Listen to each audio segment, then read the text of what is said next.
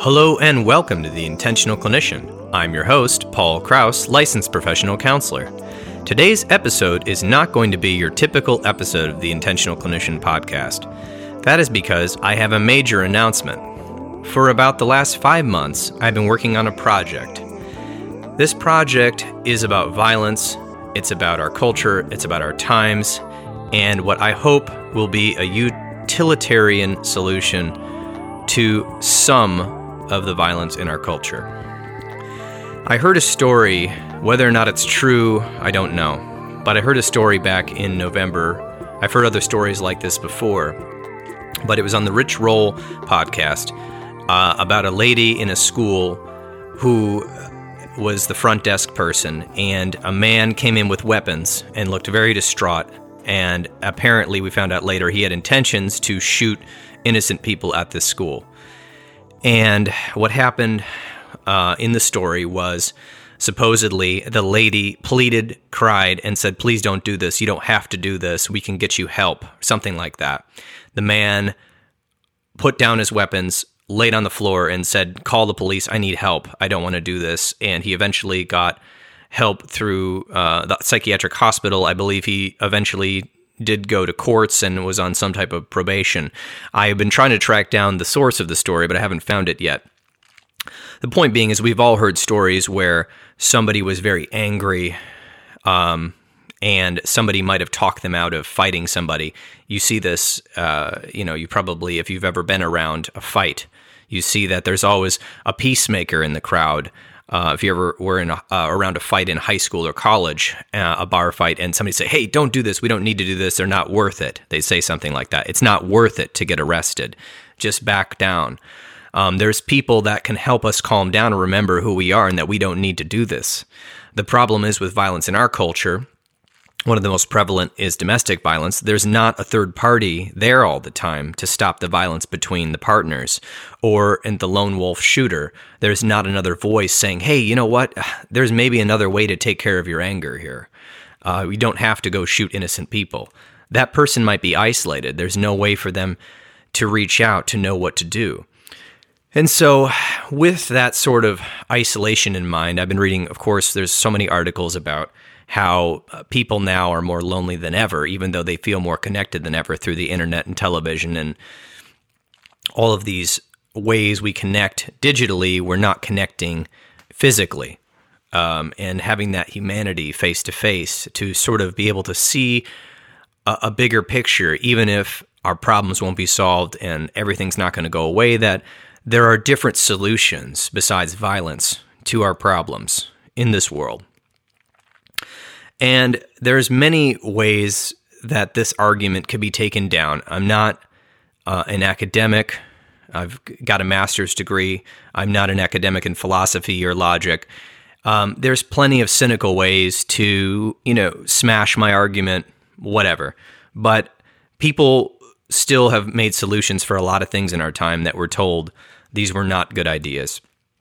And so, as a result of that, I'm going to give you my idea uh, following my idea, there is a discussion between myself and Mike Speakman, one of my mentors, about anger and violence uh, and our personal and professional encounters with it.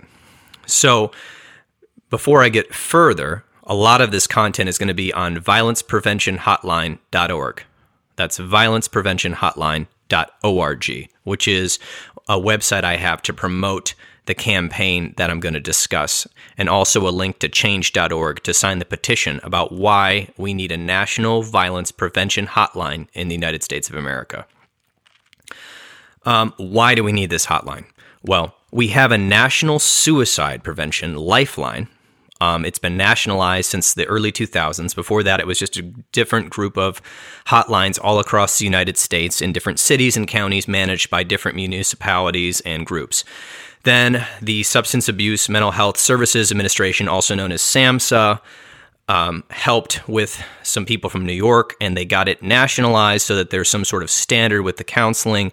And then the counselors work with local officials on the ground in counties and states um, all over the United States. And that's manned 24 hours a day, seven days a week. And there's also now chatting online. If some people are too distraught to even call, they will text or chat somehow about how to prevent suicide. Now, I don't know all the statistics on this, but let's just say this. We've all anecdotally at least can say on some level somebody who was suicidal called that line and didn't kill themselves. That impacted our community. And for those cynics out there, it impacted the economy because that person can still work and contribute in some way. It also uh, helps us all as a heart in a heart space because when somebody commits suicide, it really existentially tears people apart and also mentally, psychologically, spiritually really messes with people. And a lot of people never really recover when a loved one commits suicide. And so, in that same way, there's also a domestic violence hotline. Uh, the National Domestic Violence Hotline is for victims of domestic violence primarily. Um, that's what it's advertised for for people that are in a relationship where they're being beaten or sexually assaulted or just emotionally abused and gaslighted daily, they can call and get help anonymously and free. So, what we've seen here is in the news, and this has been going on my entire life. This is not just new since Columbine. There's been shootings at workplaces and different uh, anonymous shootings going back in, even into the 50s and before. But uh, I'm not even going to get into the whole gun debate. That's not what this is about.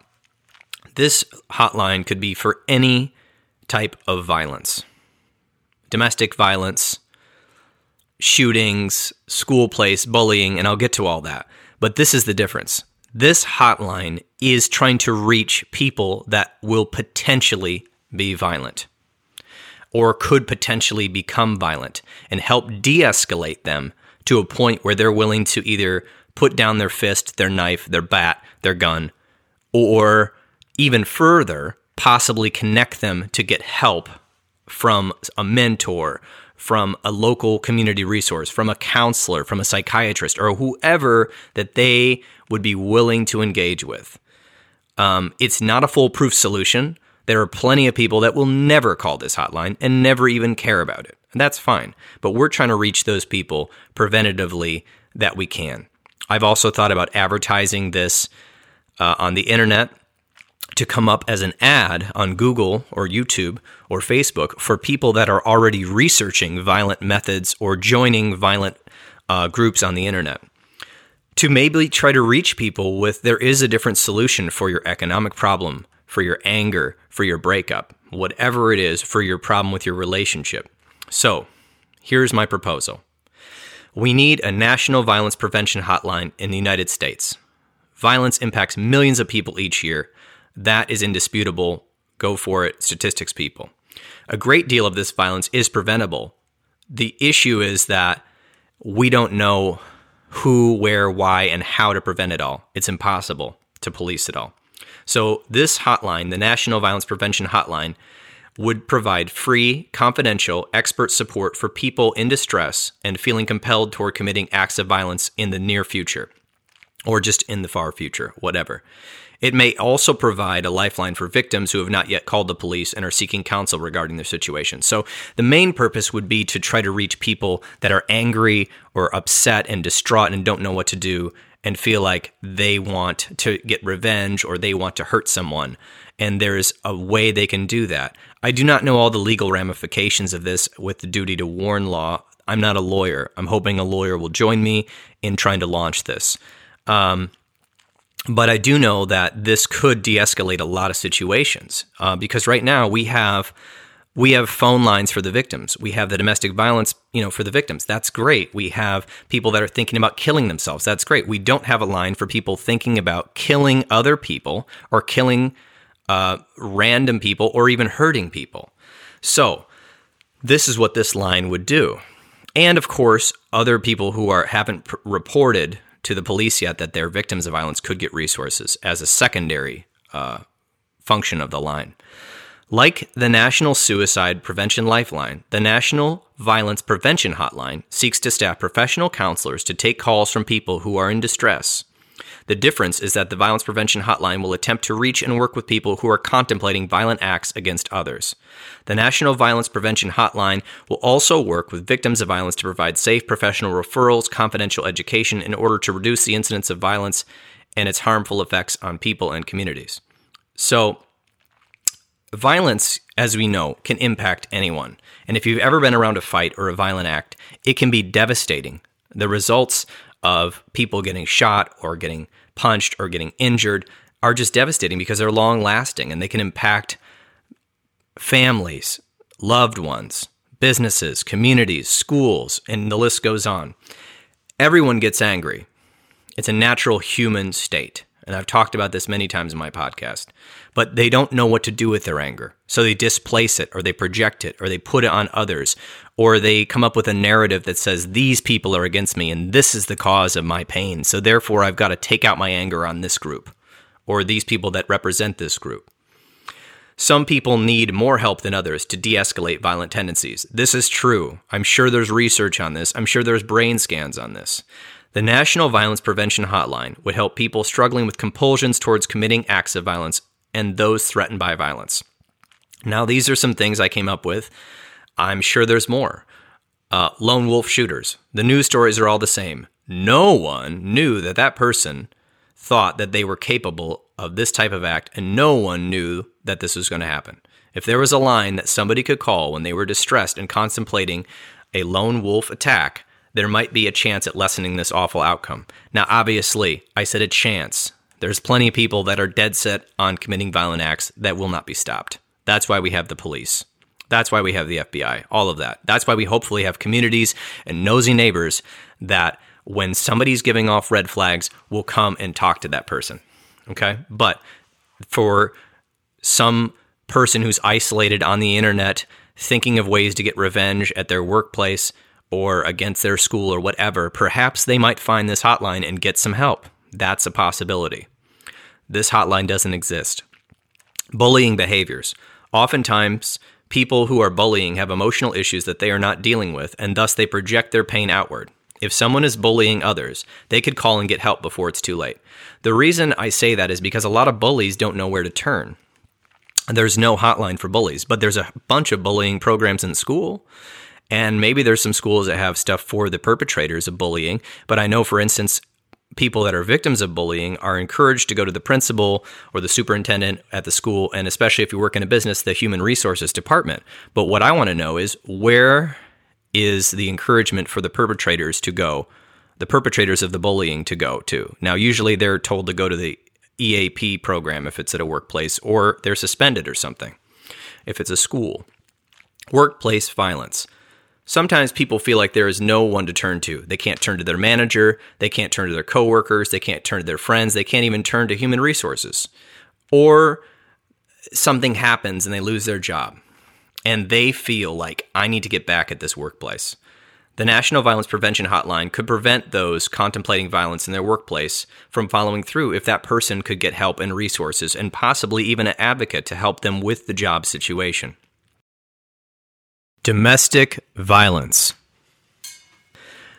They already have a hotline for the victims, and I've heard that sometimes perpetrators are encouraged to get help as well. However, Regardless, over 10 million people are directly affected by domestic violence each year in the United States. Those statistics are out there. You can read that. If there was a line for the abusive partners to call where they could get help, these numbers may decrease. Revenge scenarios. Getting revenge is ancient and pervasive in the earliest human stories and myths of our cultures and other cultures. Getting revenge, or quote unquote, the myth of redemptive violence never satisfies the perpetrator. It just brings more pain. Hope for those contemplating violent revenge is just a call away with this hotline. And as you've probably seen in the news, a lot of times people will get revenge by killing somebody or injuring them, and then they'll commit suicide. Uh, or a domestic violence situation is a murder suicide. Um, somebody kills their partner and then they kill themselves. So uh, this would be reaching those people that are in that state. Gang violence. When one is in a gang, they may believe there is no way out and they have to continue to follow orders and commit acts of violence. There may be no one or any help where they live in their neighborhood. The National Violence Prevention Hotline would give them a chance to stop the cycle by making an anonymous phone call. School violence. If someone is contemplating violence at school, it is likely that they are going to keep this a secret from school administrators, their peers, and even their parents. The National Violence Prevention Hotline will give them the support they need to ask for help in an anonymous fashion. Relationship violence. Similar to domestic violence, relationship violence can take many forms. Whatever the case, the National Violence Prevention Hotline will be available 24 7 to take calls from those compelled toward violent acts in their relationship. And that could be just many different things. Maybe it's a friend or a cousin or whatever. And it's, or a roommate or a, an apartment mate or whatever. It doesn't even have to be a domestic violence situation where you're living together. Relationship violence is also pervasive. Sexual abuse. While there is ample help for the help to help the survivors of sexual abuse, I and there are services for perpetrators, especially once they get caught or they're on some sort of list, the National Violence Prevention Hotline would offer a bridge for those contemplating sexual abuse against others and act as a preventative bridge to help them seek appropriate professional help. Now, I, don't think they're going to get a large number of people calling the line on that, but you never know. Having an anonymous line for people and saying, hey, if you're contemplating doing this sort of thing, there's help. Don't do it. Because I can see a lot of these people are hiding they're they're doing this sort of they're contemplating this sort of thing they're having these fantasies and they're all shameful about it. And they're not going to reach out to your regular counselor they're not going to walk in and say hey i'm thinking about you know committing sexual abuse against somebody. Well as you probably know there's a duty to warn component when it comes to counseling that if somebody's telling you about committing sexual abuse or wanting to commit sexual abuse you have to report that to the authorities. So but having an anonymous hotline where people can call in may dissuade a few people from committing such acts. The last component I thought about was victims of violence. The National Violence Prevention Hotline would provide education, resources, and a listening ear to those who may be victims of violence but who have not yet reached out to the proper authorities or found a way to escape the violence in their life that would just be a way for people who are afraid of calling the police and don't know what to do to call in. Now, I know the domestic violence hotline already kind of has that covered, but they aren't talking about relationship violence, sexual abuse, school violence, gang violence, people that are in different situations or uh, are being hurt by others. Um, where is their place to call? So that would be one of the functions of the line, though not the main function. So let's talk about some of the highlights. Obviously, the violence prevention hotline does not exist yet. I think it should. Here are some highlights. Violence is happening all of the time. Look up the statistics. So we would have 24 7 staffing 365 days a year with a kind professional on the line to staff these calls who's trained and knows what to do in all these situations to answer the phone calls from people that are in distress, they're escalated, they're upset, they're thinking that violence is the answer to their problem we would use existing resources. The National Suicide Prevention Lifeline already trains staff counselors and occasionally receives phone calls from those contemplating violence or victims of violence. What I'm thinking is, why don't we join this line to be a different line, but staff it with existing call centers who already are trained to de escalate people in crisis? They may just need more training about how to deal with people that are considering violence. Expert training. While there is an overlap between suicide prevention and violence prevention in terms of de escalation, they are very different presentations. So the staff would be trained in the nuances of when people are angry, and instead of thinking about harming themselves, they're contemplating my only way is to project my pain outward, to push that onto others, to get rid of this feeling. That's the fantasy that they may be feeling that by committing violence they'll get revenge. They'll finally get that person will get what they're at what they're you know they deserve. They're taking justice into their own hands or whatever putting it out there. And what we see is that oftentimes this person does not feel better after committing an act of revenge. Um, they're just more adding violence to the cycle. A lot of times you'll see in domestic violence situations a murder suicide. So somebody murders somebody who's been quote unquote they think causing them pain or whatever, then they kill themselves because there's no satisfaction in that. Um, that violence is not the answer to any problem. I'm hoping to leverage relationships in creating this National Violence Prevention Hotline. So, we're looking for your support and your voice and your connections and your networking. We are not asking for your money. I believe that this is probably going to be either publicly funded or some sort of philanthropic grant to fund such a thing. So if you think this is important, lend your voice. Go to our website right now, violencepreventionhotline.org, and sign my petition that I made at change.org about the National Violence Prevention Hotline is needed in the United States of America. And by doing this, you're going to be a small part of helping launch this, but you can be a big part because maybe you know people with political clout. Maybe you know people in different police departments. Maybe you know people who are business leaders or thought leaders that could join this cause and help promote this far better than me, who is recording this podcast in the guest bedroom of his house. I have podcasting equipment that I bought. This is a volunteer activity I do. I thought of this, and I've had some helpers along the way, um, which I will talk about towards the end. But essentially, this is being launched without a marketing campaign or any sort of uh, clout in the community or voice. This is my voice, this podcast. A vision for the National Violence Prevention Hotline. This hotline would operate similarly or alongside the National Suicide Prevention Lifeline, since the National Suicide Prevention Lifeline already has several resources, including call centers, relationships with local hospitals and mental health centers, emergency services, and a network of trained counselors standing by 24 hours a day, seven days a week. It would only make sense that the National Violence Prevention Hotline would be an extension of that organization and that we could utilize the relationships that the National Suicide Prevention Lifeline has already created and not start from scratch. We would already have people that have connections to local police departments, hospitals, crisis centers, mental health centers, and we could work and utilize that to help with the people that are thinking about hurting others. The urge to use violence toward others has different elements than the urge to commit suicide. Thus, the clinicians who are staffing the hotline would have to be trained on anger, understanding it, understanding violence and revenge, understanding power dynamics, the motivations for violence and be able to maintain a high degree of empathy for the people calling in. Because it's easy, I think, a lot easier to have empathy for somebody who is thinking about killing themselves. You think, oh my gosh, think about their friends, think about their family, think about the loss of their potential, of their life, what they're doing.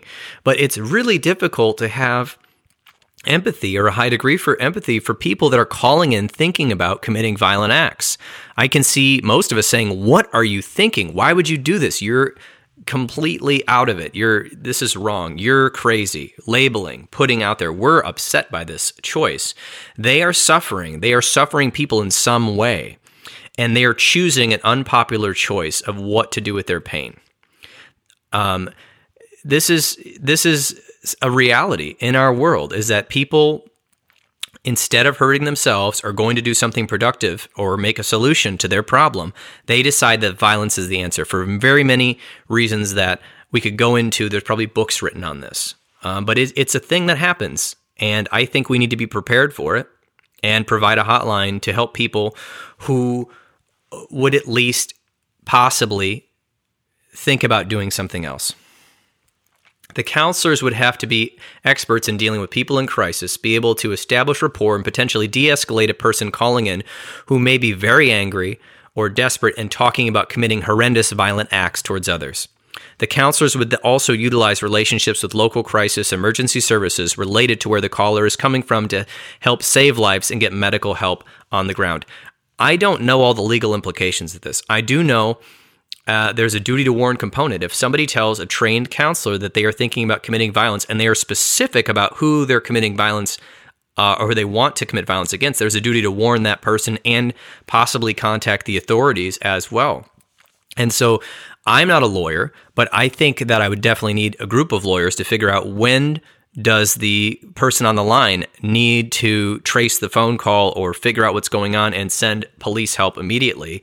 And when is it just somebody calling because they're generally thinking of violence and generally upset at some person or some job or or their uh, relationship partner? Okay, uh, th- but there will be a lot of training needed to be done. So the National Suicide Prevention Lifeline, some of the workers may not be a good fit for the National Violence Prevention Hotline, while others would be able to be trained um, in how to deal with people that are potentially contemplating violence and move into a role there. I was just thinking, what if there's already, let's say there's 30 people on staff in a National Suicide Prevention Hotline call center. Why don't we just add two or three people who are dedicated to the National Violence Prevention Hotline per call center? That would be a cost saving measure. So I'm asking for a grant from the SAMHSA, the Substance Abuse and Mental Health Services Administration, to help cover the cost of development. I mean, that's my first guess. That's who's in, who's helping the National Suicide Prevention Lifeline. That's how they helped get it nationalized. So I thought, I thought, why wouldn't they be part of this? It only makes sense. Seems logical to me. Uh, but I'm also asking for corporations, philanthropic individuals who are, you know, have resources and government help to help make the National Violence Prevention Hotline a uh, reality. I'm asking for people of influence who have a platform, celebrities, different people, to make their voices known and help publicize the need for the National Violence Prevention Hotline prior to and after its launch.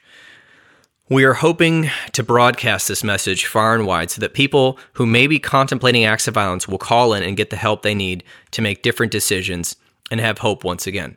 So it's it's a dream right now. It's not a reality. And I think we all know that we have a, a, a problem with violence.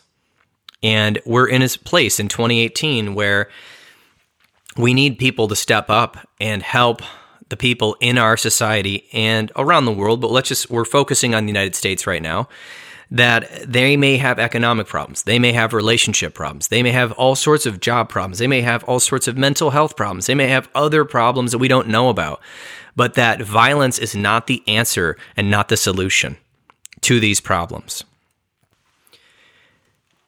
Everybody's talking about violence. There's violence in movies. There's all of these television shows talking about violence. There's violent video games, whatever. It's in our culture. Violence has always been a part of human culture since the beginning of human culture. So we now are in a different modern world landscape. And we have technology and tools to reach people and give people a line if they're not connecting face to face with other people who can help them remember who they are and that they might have a purpose in this world and that violence may not be the answer to their problem because it's actually not the answer to their problem. And so that is why I don't know, this idea came to me to create this hotline because it's about prevention we're spending so much money and time cleaning up the messes from people who felt lost or abandoned by society or who just didn't have the connection. We cannot prevent everything. We can't make a utopian society. But right now, there are people out there who may never decide to seek counseling or seek appropriate help or even get a mentor or even get into any type of a relationship with somebody who's healthy. And they right now could be inching towards escalating and committing violence, whether they're planning it or whether they spontaneously erupt due to being upset or angry at somebody. So, this violence prevention hotline is a dream. It's a dream to help reduce the impact of violence on people, families, and communities in the United States. So, I'm asking you for your help. I'm not asking for money. I'm asking you to lend your voice to supporting the cause. Go right now to violencepreventionhotline.org, read more, or go to change.org and search for the National Violence Prevention Hotline petition. I'm hoping to share this petition with the Substance Abuse and Mental Health Services Administration, as well as government officials, business leaders, and other leaders in the United States, anyone who will listen. And you might think, well, who am I? What's my voice? Well, if you go sign the petition, you have just lent your voice to numbers. We have numbers. We have thousands of people that have signed this. We have hundreds. We have millions, hopefully. I don't know. Um, that could convince leaders that we should be spending money on prevention. I think, if I haven't said this before, it's not just the impact on communities in a personal level, which destroys families and destroys people's lives and destroys businesses and destroys sometimes our mental health because mental health because we are so upset about all the violence around us. This is, of course, for the pragmatic American argument, a waste of our money. Something like this is going to cost millions of dollars to fund, but we are spending millions of dollars if some sort of economist put it into a spreadsheet. Every violent act or and every domestic violent act and every everything if you could quantify that and see the economic impact on work and production and and value of, of this country on a monetary scale, you would see that spending a few millions of dollars a year to have a hotline to prevent some of the violence that's preventable is is not only the right thing to do, it's economically viable. Instead of spending money on prisons and keeping people incarcerated who could have chosen another choice to do in their life besides committing acts of violence versus other people. So, again, I don't think this is a cure all. It's not a cure all. It's just something that should be in place and it should be there. And I don't use that word should very often, but in a place where we're at as a country with with the with the state of things, with the rapid change since the rise of the internet, which is a new medium, we're still learning how to deal with um, with social upheaval, with economic upheaval that's going on. This is something that could help prevent pain in our community, in our country, the National Violence Prevention Hotline. So, we're about to go to the second half of the podcast. I, I wanted to thank some people. I want to thank my wife, Dr. Nicole Kane, for supporting my idea uh, and coming up with some. She's always engaging me in conversations about what about this or what about that, um, and get, coming up with very good ideas and uh, things. So that helped me write a lot of this copy. Uh, my friend Jesse Flores in Lansing, Michigan, from Super Web Pros, who is sponsoring for free, making me this webpage. Uh, Jesse also edited and questioned a lot of the content, so I rewrote a lot of what I wrote and helped out quite a bit. Um, and Anna Hobson, who is our marketing intern at the clinic Health for Life Grand Rapids, who made the video that you'll see on the website, national, uh, which is violencepreventionhotline.org. And with that, and I want to thank Mike Speakman, my mentor, who is an anger expert, who has been talking to me about anger and violence and other topics um, for years and studying them and learning about them and how to help people and also how to prevent it. Uh, he was a big inspiration as well. And so, with that, uh, that's my spiel. I hope you like it. I hope you can take 30 seconds to go over to change.org and sign our petition, and maybe 30 more seconds to share this on social media or email it to people, uh, our website, or this podcast. Uh, this is Paul Krauss, the intentional clinician. Next up, I am going to play the conversation that Mike and I had in Phoenix, Arizona this spring, 2018, talking about this concept, but also more on a deep level, on a human level, and discussing the grief and the existential concerns of somebody contemplating violence. And I hope you enjoy it. Thanks for listening. This is Paul Krauss, the Intentional Clinician Podcast. The future's not a promise, past is not a grade, but the briefness of the candle makes for much more precious days. Spencer, depression is lying to you.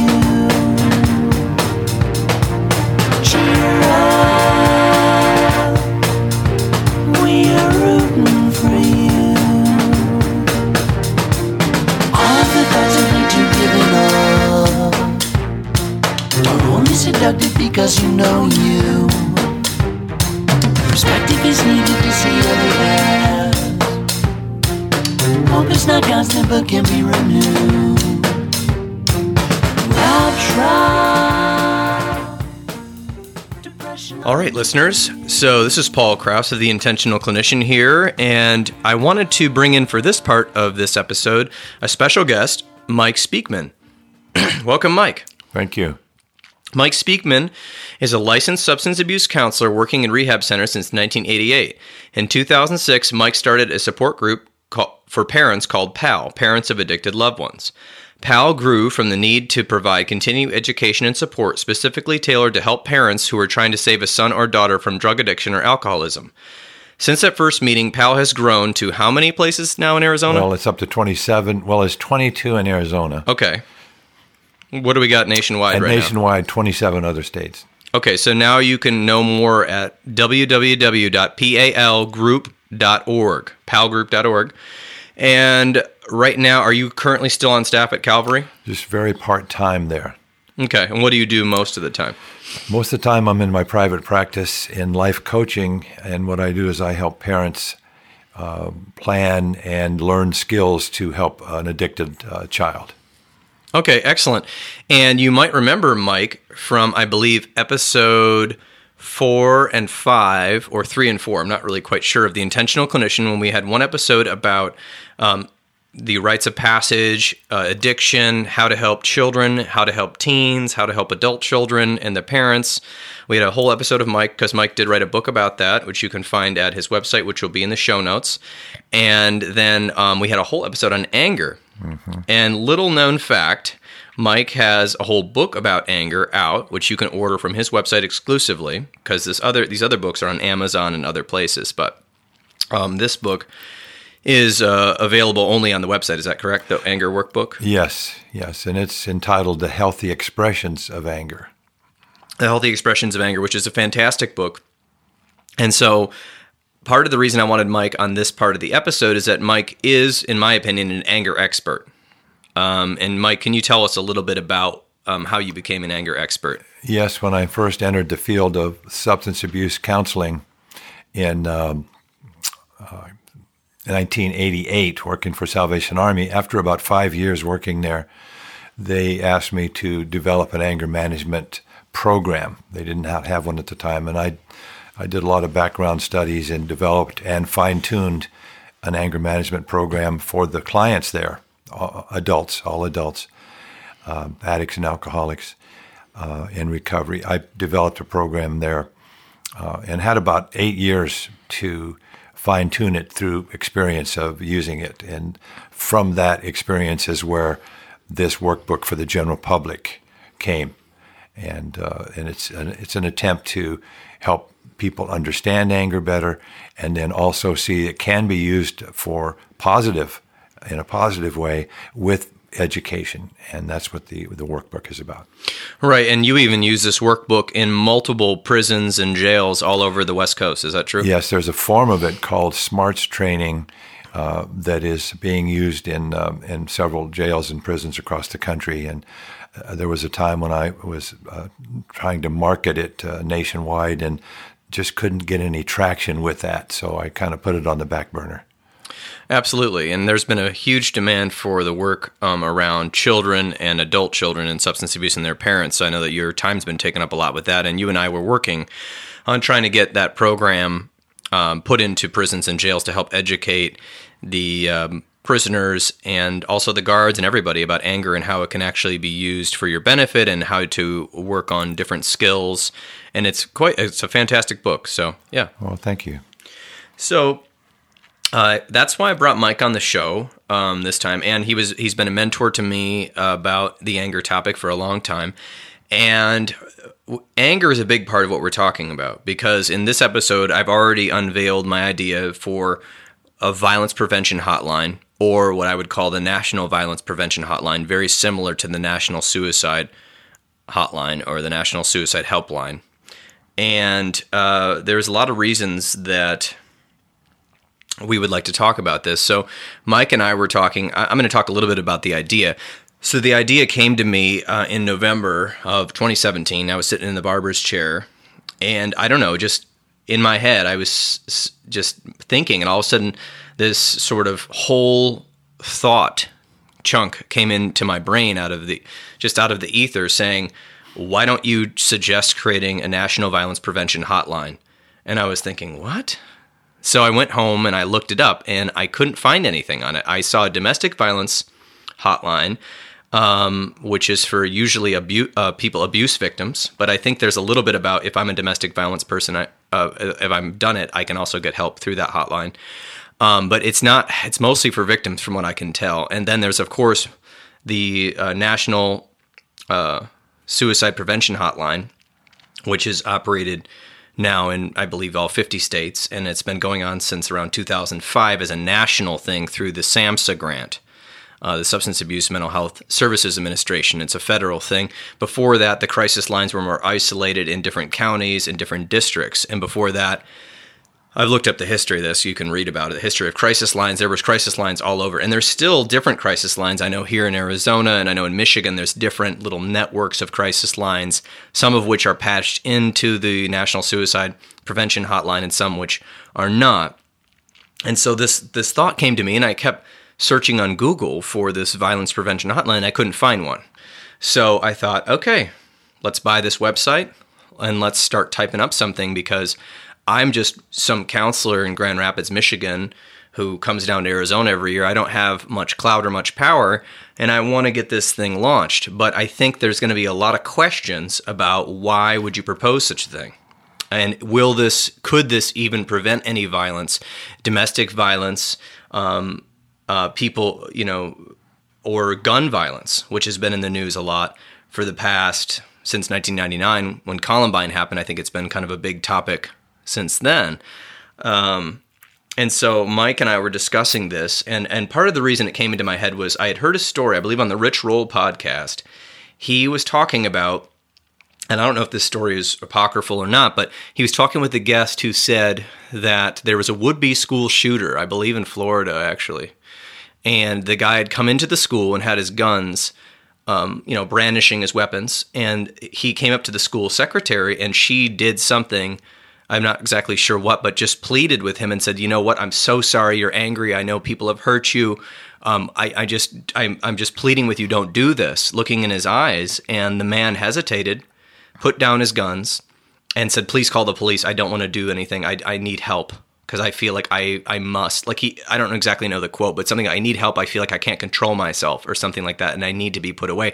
And so I believe he was hospitalized, and I don't really know the follow up on it, but he didn't shoot anybody. He didn't shoot up the school, and he was hospitalized, got the psychiatric help he needed, and you know, as a and then he was able to, I believe, return to functioning. And I don't. I think he probably had some sort of probation because you can't bring guns into school, but he didn't act on it. And so that got me thinking you know, we, we focus a lot on, you know, what happens in the community and to the people. And we're also, there's lots of political arguments going on between different sides here in this sort of dichotomous fashion of should we just ban all guns or should we uh, ban assault rifles or should we raise the la- uh, age of one? And, and so I'm thinking, okay, that's all well and good, but that's not my wheelhouse. What about these people that are out there that are stressed out, that are angry, that are um, uh, possibly you know have had trauma in their life. They have unresolved issues going on and they think that you know uh, instead of wanting to kill myself when i'm upset or depressed or angry I, I need to take this out on other people. And they start believing this and they start rationalizing this they start isolating and then they come up with a plan. Or maybe just a guy or a woman who's in a relationship with somebody, a significant other, and they think they've taken everything, they've broken up with me, and now I'm going to go re- have revenge. And revenge is an ancient concept. I mean, we've seen Israel and Palestine fighting for thousands of years. You did this to us, tit for tat. Uh, I think revenge is part of being a human. It's it's an impulse, uh, and so I wanted to say, like, you know, where is the hotline for these people when they get so agitated and so irritated and so convinced that the only way out is to is to commit violence? What are they going to call the national suicide hotline? They're not suicidal, and a lot of them wouldn't seek mental health help or accounts or some sort of other help, and they're not going to probably turn themselves into the police. So, what if there was a line that they could call and get some sort of validation for their anger, but also learn that there's other ways to deal with it. So, Mike, um, tell me your thoughts. Yes, uh, it's interesting because I have some historical experiences. Um, for instance, in the 70s, before I got into uh, into this field, uh, I was working at Motorola. That was one of the jobs I had, and um, I had went to a crisis hotline as a volunteer. I was just interested to find out. And uh, it was called the TELUS hotline, and it was in Tempe, Arizona. And uh, it was short lived because of funding, but for about four or five months, I volunteered once, uh, once a week uh, for several hours. We had different shifts and different people volunteering. But the majority of our calls, it was called the TELUS Crisis Hotline. The majority of our calls were young people, and um, they were not necessarily suicidal. Some of them were, but the majority of them were just really upset and uh, more often homicidal, I would say. Mm. That and and so they could express, and we were taught to listen, and to uh, and to uh, be supportive of them as far as uh, l- listening and understanding. And we were also taught to not try and tell them what to do. Mm. So there were special skills that we could call Rogerian based on the work of Carl Rogers yes. in psychology. And, uh, and I really saw how that helped we were not given specific answers, but we were listening and they were able to vent. And what I really felt was happening is they were reducing the level of their stress mm-hmm. just by being able to vent it uh, to a listening ear. And a lot of them were young men that, that were calling. And uh, it was as if they could talk to somebody who there was going to be no repercussions. It was anonymous. Right. And that yet they could speak it out and get it out. And so that was my uh, my first experience, and I didn't know that years later, because of my own personal issues, uh, I would, uh, in, you know, years later, I was in commercial real estate and married with two children, and uh, and my short version of my story is, I was uh, living in my addictions, and uh, and I so I, when my wife left me, of course she left me because of, of alcohol and chasing and and gambling and she should have. Uh, but after she left me, I felt this emotional, tremendous emotional pain, and uh, I uh, actually attempted suicide. And that would have been 1978, and I was 36 years old. And in that case, what I did was I closed my garage door, turned my car on, and just laid down, uh, probably for about three minutes. But it scared me, it scared me enough to stand up and go turn off the car and go in and ask my sister for help. I had no idea that 10 years later I would be working in the field of uh, substance abuse counseling. But, uh, but I had that experience. And so, with that experience, it helped me understand a lot of people who came to me uh, in, for, for, recovery at the treatment center that Salvation Army uh, was running in Phoenix, that I could uh, relate to them uh, based on my own experiences. And one of the things I began to, and of course, that was where I uh, also started the uh, the anger management program mm-hmm. that they asked me to do. But one of the things I noticed was this correlation of of grief and loss. Mm. And so, of course, at the time I had no understanding. But looking back, when my wife left me, uh, I had two children. I, they didn't really leave me, but they went to live with her. Uh, I left the house and she, she got the house and the, and the children lived there. It, it, felt like I was losing my children even though legally I wasn't. Uh, we had we had joint uh, custody, but I felt like I was losing my marriage, my wife, my children. It actually, looking back, it felt like I lost everything. Yes, I mean, in that moment of being so stressed, it did, and I had no right. inner I had no inner resources. I had no external resources of help, of friends, of uh, counseling, or anything like that. My whole life, and so. Uh, it, it felt like uh, I had no more reason to live because my life was gone.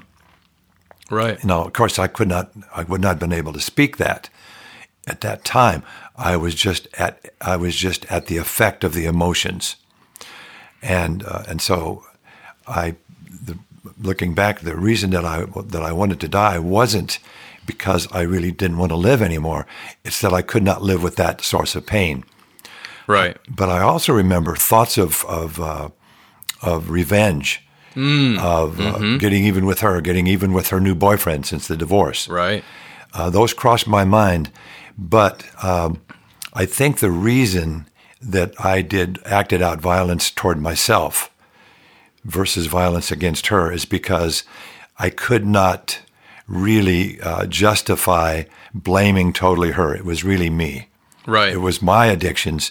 It was my, uh, you know, what I was doing with my life and and that was so clear. So I I really believe uh, in hindsight I was acting out viol- self violence because you, when you were 36 too, so your your brain development was at a point where you were a bit more in the adulthood. Exactly. I would have liked versus to, a younger person who doesn't, yeah. who might believe something else. Yes, I might would, not take responsibility. I would have liked to believe uh, to to believe that it was all on her and blah blah blah. But sure. the history said differently. I'm the one who was not at home at night drinking. I was right. the one chasing other women. I was the one gambling. I was the one not there for my kids. Sure. So that was there, and it was kind of hard to deny that. Right, and so therefore, then that's when the attempt came in before, and then before you got into counseling, because it was almost like a. We know from neuroscience and we know from the mindfulness studies is that when people are very, very stressed for a long period of time, and they have grief and loss, or perceived grief and loss, or they go through a traumatic experience, or many other things can happen to them, they can be driven into what's called dualistic thinking or binary thinking, which is where it's either this or that it's either this or that. My options shrink. I kind don't black see, and white thinking. Right. I don't yeah. see the future. I, yeah. I, don't see the future as broad and I have choices anymore. I see that I only have one choice either to die or to live with this pain or this misery or this awful job or this bad marriage or this disease or whatever. And so there's that suicide element. But yeah. what we don't realize is, and we don't talk about maybe as a culture, is it's also perfectly normal in the literature to have homicidal thoughts. Yes. Uh, uh, or to or think about violence of, of blowing things up and getting even. And we see this all the time in our culture. There's a lot, you know, it, we're intrigued by violence. We're intrigued by MMA fights. We're intrigued by uh, who who punched a photographer that was chasing them in the paparazzi and who who who hit their partner. Yeah. Um, but we don't realize that that's just almost as normal as the suicide. Except the suicide, it's easier. It almost is easier to have empathy on somebody who's suicidal because it's like, oh my God, don't don't kill yourself. Think about all the people that will that will be affected by this and your community, and and people will lose hope, and people will miss you, and you could have turned this around. But it, it's harder to have empathy for somebody who's going through maybe exactly what you went through, or maybe even just a perceived loss, like, you know what, I didn't get a job because of these people, right? And I'm angry now. Or somebody slighted me in my high school. And they they don't have that brain development that you did where you were 36. And so they go, you know what, I'm blaming others. This is not my responsibility. I'm going to take out this violence on somebody to get the pain out of me. I think one of the reasons for that you know, in mm-hmm. my in my counseling training and, and in all the experience I've had over the last 30 years uh, working with recovering right. people. Um, and I've noticed that the age of people entering treatment has gone way down from the middle 30s mm. now to the low 20s, right. average age coming into treatment. Uh, but one of the things that, that, that I think as you're talking, it made me uh, re- remind myself that if you think about children, they are not their own authority. Mm-hmm. So authority runs their world, and they they manipulate authority to get needs met, which is natural and normal because they're not their own authority. Right. So suppose that they go past eighteen, which they get all the freedoms uh, of adulthood, but what if they haven't got the emotional part? and the coping skills of adulthood. They don't. They don't have. They have delayed emotional development. Exactly, which and is something we we train parents about to understand right. with their with their children with drug and alcohol problems. We discussed that at length in the first episode. Absolutely. So, what can happen then is I can be in my 30s and still blame authority because I have not accepted myself as my own authority. Right, and I it, right, and it's easier sometimes to blame others and kind of live this victim role Absolutely. or or rebel role. I, I, yep. It's me versus you, and you know, and what I've been, you know, have you ever read Joseph Campbell? Yes. So he talks a lot about how you know all these different tribes and myths. How for the men it was actually more difficult to have this rite of passage, but for women, women are much more closer to their bodies, closer to nature because they start their menses cycle, you know, when they're in their early teens or depending on the person, and then they're reminded every month, okay, yeah. hey, like I'm becoming a woman now. Yes. Whereas a man the, w- the tribes usually would do some sort of ceremony to initiate the man with a trial, a problem, Absolutely. something to humble him, something yep. to break him, something to say, You're mortal. You don't get to be egocentric anymore like a child. You're going to be either killed or you need to grow up and be responsible and protect the village. But also along with that, we don't right. want to forget the other that's very true. Sure. Along with that is they found they find strengths within them that could be found no other way. Oh, correct. Well, right. By putting them through the trial, yeah. then in a, in a way it's not just a ceremony it's also uh, a, some sort of journey that they must Oh, yeah. go through to transform, and you transform through pain. You know, they say no pain, no gain. Well, it's not in the gym. pain. It's not just Right. pain, but it's in many cases. In many cases, it's they're away from being helped, so they have to rely on themselves. So they're not running home to their mother or Exactly, father. exactly. They have to start dealing with things and on again, their own. that's how they become their own authority, and they find a spiritual connection typically in nature that Sure. way. So, so that's what's missing in our culture. Our culture doesn't have that rite of passage. So what happens when somebody has trauma or addiction or loss or grief and uh, or a you know job loss or perhaps they're just tuning into certain media sources. There's media all over the internet. You can get of anything, any opinion, Yeah. um, which is causing them to be more angry. They they're looking for a, a source or a lightning rod for their anger. Um, you can see this in small time with domestic violence, Yeah. male or female or whoever there is angry against their partner and they blame them for their problems. It's called displacement, right? Is it Yeah. called displacement? Yeah, yeah. And and they will take it out and they'll beat the other person and they'll dominate them so they they feel that release because they're not they're not dealing and taking responsibility for their own release. And then in the large scale, we're seeing um, larger acts of violence for whatever reason in our country against civilians, not against any sort of warring force or anyone who could fight back. Use, now utilizing guns um, is a common one, though not the only one. Um, and so, and that the gun makes it possible because it's easy. You know, these people uh, probably couldn't go ninja chop everybody. They, they they're you know not always that sophisticated. So uh, th- this show is not about guns, but it's about what is going on. Um, it, it it seems to be a lot of males in the mass shootings. I'm not trying to pin out pin down males. There has been a few females as well. But what what's going on? Like you know these people are getting into quote adulthood years without having gone through a trial a lot of things are going wrong they're confused then you know everybody's different but can you shed a little light on this Well, the the main point that I want to there's so many different ways of looking at this issue, and it's it's complex and it's and it's it's sometimes overly complicated. Uh, you know, through clinical ways of looking at things. Sure. But the key thing that I wanted to mention is that's not obvious to us as a culture, is that grief and loss is really the the sort of the engine that that drives the the violence, whether it's against myself in suicide or whether it's against someone else because I'm blaming them uh, for for taking away my life. That's okay, the yes. engine. Yes. Now, anger is the gasoline. So Right. yes, you could argue if we take away the anger, there's no violence. Sure, but yet, that's im- yeah, right. but yet if we think it's the cause of anger, there we're missing the point. anger's just the energy Anger's the energy I use, Right. and and so I, I'm misusing it, and that's the that's the challenge that's going on. Um, so I, I think that's what I want to get across because it's not obvious to us that, and when we see a school shooter, in a way, his what he's saying, if we look at who he's shooting, it gives us some clues. Mm-hmm. Uh, so if they target uh, students, that's saying Right. one thing. If they target, uh, uh, you know, the, The teachers, that's another. If they target everybody, then they're mad at the world. sure So that we can get some input just from looking at, at that. But if you think about the message, here's a potential way of looking at the message of the child.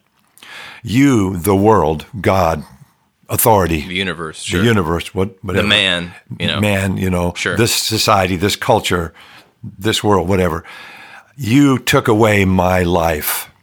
I have nothing to live for. I have nothing to lose because I have nothing. And I'm blaming you.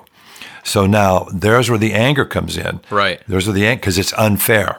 and oh and it's also the stages of grief are usually um, what denial Yep. and then um, usually what anger second Well, there's there's de- there's there's denial first, and then Right. bargaining. bargaining why does this have to happen and the bargaining's not working, not so working, I get angry. So I get angry, and then if people continue through, then we go into a depression There's a, usually, there's a depression, which is like the anger sort of working its way through inward. right? Because the anger's the top, usually depression's the bottom. Yeah. Not always, but And then, finally, if- acceptance. fi- yes, I can get to acceptance if I get out of my own head alone and am willing to ask for help. and I'm getting help, and it's easier if somebody dies because you, Yep. you know we sometimes we not always easier, but we have a we have people around us to help us guide through the grief process.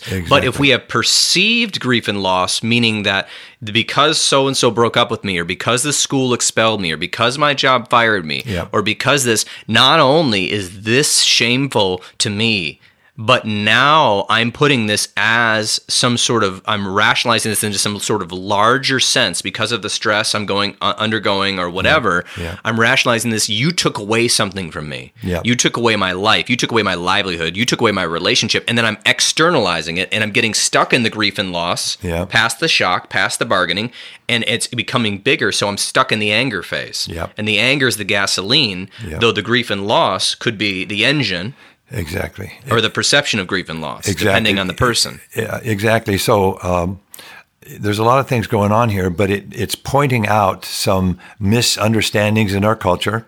It's pointing out some invisible processes that are going on that we don't notice. Sure. But the major point here is I'm not going to throw away my life by killing other people. It's, it's actually a kind of form of suicide to go kill others Sure. in a way. But I'm not going to do that if I have the hope for a better life. Right. So now we bring in the word hope here. Right. So when I have the hope for a better life, even if it's not much hope, Right. I, there's something I can do. I still have hope. But and again, this relates to my own personal story uh, because I was feeling hopeless. Now, why was I feeling hope? This came out in my counseling. So my Right. my recovery came through counseling, and through counseling, I got a lot of self awareness. Oh, this is I had counseling over quite a few years. Well. I was financially independent at that point, so money was not the issue. So I didn't have to worry about a job. But it- Food or clothing or, or housing. anything, I had every. I had the This American is a dream. higher level issue. I had the American dream, and there I was Right. suicidal. Go figure it out. Right. So looking back, what happened is I didn't notice it, and I wouldn't have been able to say it. Right. That my wife was. Uh, I had made my marriage, my wife, my children. I had made them my life.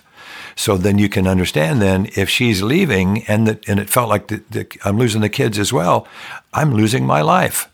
Well, well, wait a minute. Well, you had other family, yes. You had still had work. You could still work even though you didn't need to. Uh, I was a commercial real estate broker. You know, you still had friends, didn't you? Well, yeah, kind of. Uh, so, but but the reality was that uh, that that all of that didn't really matter to me. Uh, so so now it comes in the concept of the life I was living was very uh, one-sided. It was very unbalanced, and so that came out in counseling as well. So how many people might be, and when you're young, uh, you might make uh, your friends your life. You might make your parents your life. You might, Right. you know, however, you might make a girlfriend or boyfriend your life. And then, so uh, So there's our narrative and identity. there's our identity and And identity. if our narrative or identity, if our narrative goes off a cliff and we can't see the next chapter, and our identity gets screwed by something, even our own doing, we can be very stressed out and liable to do something. Exactly. So the key words to me to keep us on track, because there's a lot of different ways in Sure. we're going here to try and understand this, is if my loss is so great that I'm willing to lose my life over it, Mm-hmm. that loss was so great that I don't have a life anyway. You see, so that's the equation going on in the brain. that's so the it's like equation. almost a subconscious thing. I Exactly. I don't even have a life to live. So what's the point? So either I take myself out or I take other people with me who did this to me. Exactly. So early on, Right. when, when my counselor asked me, Mike, as you look forward in your life, this counselor helped really save my life. Right. Uh, but I had to have that experience, which is kind of a trial of losing my wife and kids, to where I had the uh, the the pain, the emotional pain, and my the heartbreak. That's what I call it, the heartbreak. Um, to try suicide, which then scared me that I was really willing to do that, which then uh, led me to, to finally ask for help and receive help. And so the counselor was helping me understand myself, self awareness. Right. And self awareness is key. It was because I had all these feelings. I had no so, no understanding. So he was teaching me to understand my feelings while at the same time help me understand my life. So it took a while. But early on, he said, as you look forward in your life without your wife, what do you see? And I said, nothing. So I, so in other words, I had no future life. Well, what I learned later was that the vision in our mind for a better life, we all have that. Sure. But we also have at the same time a vision for a worse life. That's true. you know, so, so we do. And what I learned was when there's enough stress and and uh, going on, then you may not be able to see. And that's where I was. I couldn't see the possibility of a better life, but I could see the possibility of the life I could not live in, that I did not want to have. And this is what I learned: it never goes away. Hmm. So when you lose that vision, and so so there's a combination of hopelessness here, grief and loss, Right. and, and and lack of getting help for that, or motivation to get help, or motivation to talk about it. And and I was a really good example of that at, at age 36. And I'd like to, and I really appreciate you sharing that example. I'd like to throw in today's crisis, Yeah. which is uh, let's add a few more elements to what the whole thing you just said. I'm going to add in, Yeah. uh, possibly delayed emotional growth, Yeah. possible trauma from somebody's parents or situation, Yeah. uh, uh, possible bullying, possible um, technology addiction issues, um, possible. Uh, you know, you can get the the great the great and terrible thing about the internet is you can get a podcast or a video on any sort of mood you're looking for. Yeah. Hey, Mike, I want to be calm. Okay, I'm going to go look up 25 calm podcasts, 25 calm YouTube videos. Yeah. I'm going to go on uh, all these digital sources. I'm going to read calm blogs. Hey, Mike, I'm angry Yeah. and I'm looking for a target. I'm going to find these angry podcasts. I'm going to find angry YouTube videos. I'm going to find angry news articles, which may or may, may not be credible sources. Yeah. So I can feed myself whatever I want, especially with the internet, if if I have availability, if I have access to the internet, which most people do, but we don't have a, a large contingent of critical reasoning and, and, and taking apart the internet. The internet's so new that it's almost like if we see it written, even though I can go buy a website today and write a whole false apocryphal biography of Mike Speakman and write up all these ridiculous things about you and publish it. I mean, you could sue me, but somebody could read that and believe it because they don't have the discernment yet, especially young people. Yeah. Especially the young people who um, who can you know are, are grappling with a lot of big changes in our society. Technology has is still drastically shaping in, in, in our society for everything from robotics and automation to cell phones with everything access to the internet. Um, to other things going on, our economy's changing. Our, our perceptions of who we are as Americans are changing. A lot of things are, we don't know what's coming. And so I think there's a level of stress in this country that is very high in the last 10 years since about 2008 i remember feeling like ooh this is feeling stressful. I don't remember it feeling this stressful before and i was in my mid 20s and had been used to being an adult for you know eight years at that point. I don't i don't remember this level of stress and the workers and the people and the counseling um, clients i'm seeing. And so there's this huge combination. We can't com- possibly put it all out but it's it's aiming towards we've already seen you know jumps in suicide. Sure. Uh, we've already seen jumps in the opiate addiction, and now I, I don't know if you know I haven't read all the things to find out about violence going up. But at least these mass acts of violence seem to be getting publicized, and we know there's already been a violent uh, domestic violence epidemic going on for years. Yeah. And so, essentially, what we're trying to do here is we need to we don't know what the solution is. There's so many psychological factors we discuss. There's personal factors. I even heard somebody uh, uh, there was an article a doctor wrote about how the mental health system can't stop this either um, about how the mental health system can't stop entitlement and ignorance and different factors. Um, you know these you know you can argue that people are mentally ill or not. That that doesn't matter. The point is that there's not even if you bring somebody and try to you know you can get people hospitalized it, do, it might not be foolproof um, you know people want to do all sorts of things we want to but the point of this is is this is a pragmatic approach that i'm trying to take and you've been endorsing with me which is if we have a hotline we're not going to save everybody. We have no delusions of that. But if we have a hotline that we know that when somebody's really angry and they're thinking about punching or hitting or cutting or shooting their significant other that they could call and say, "Oh my God, I'm thinking about, I'm making plans. I'm so angry. They ruined my life. They slept with somebody else. They they took my money and ran, whatever it was, and I need help. I don't want to kill them. I don't want to injure them and be a felon. Okay, I don't want to kill myself either. But I'm super angry. So what do I do about this? There's that hotline. Then we got this.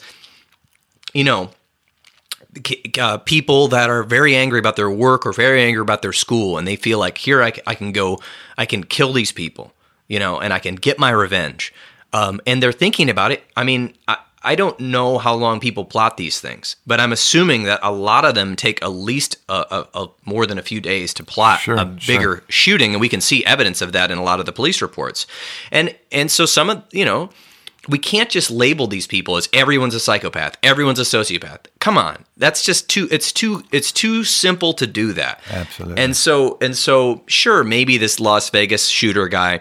He meets he meets psychopath, but and he didn't want help, and there's all these factors. Maybe he couldn't have been stopped, or blah blah blah. He had this profile. He was a millionaire, or whatever. But you know, there's so many other people that don't want to do this, but they feel compelled by the stress and the anger to take out violence. So if there's a hotline, they can call and say, "Hey, my gosh, I'm so angry. I don't know the legal implications. I mean, in some places, duty to warn. We may have to." The police may have to be involved at some capacity or, or involuntary hospitalization at some capacity. However, what if there's it, what if we stopped a third of these with this? What if we stopped one of them? Would that be a success? Would that be worth the funding? Absolutely. Now, we we also want to keep in mind there's an important point here. The reason revenge, the desire for revenge, is so strong, and, and it may actually be a a, uh, uh sort of a an instant sort of trigger that comes up in me, or, so, or Right. a thought that comes to my mind. But it does give me a benefit. If someone hurt, let's use an example here. If someone hurts you and you can hurt them back, Right. it reduces the hurt you're carrying. You believe it will. And the reality is, it will. It will, for a short time. It It's not a fix, though. Yeah, no, but we but we don't want to label it as it's totally useless, or it wouldn't Oh, be no. there. Yeah, No, it's yeah. problematic, but it's natural human nature. It's it's a human instinct, I Yeah. believe. So so how many people you know are still carrying resentments around towards people that have hurt them in their life? I mean, Tons. Everyone I know. everyone you know. Okay, that's a form of revenge. Sure. I'm, That's a I'm form gonna hold. revenge. I'm gonna hate Yeah. them in my heart. So once again, I'm going back to the sense of loss thing. Right. The loss has to be so great that it equals the loss of my life, and I have nothing to live for.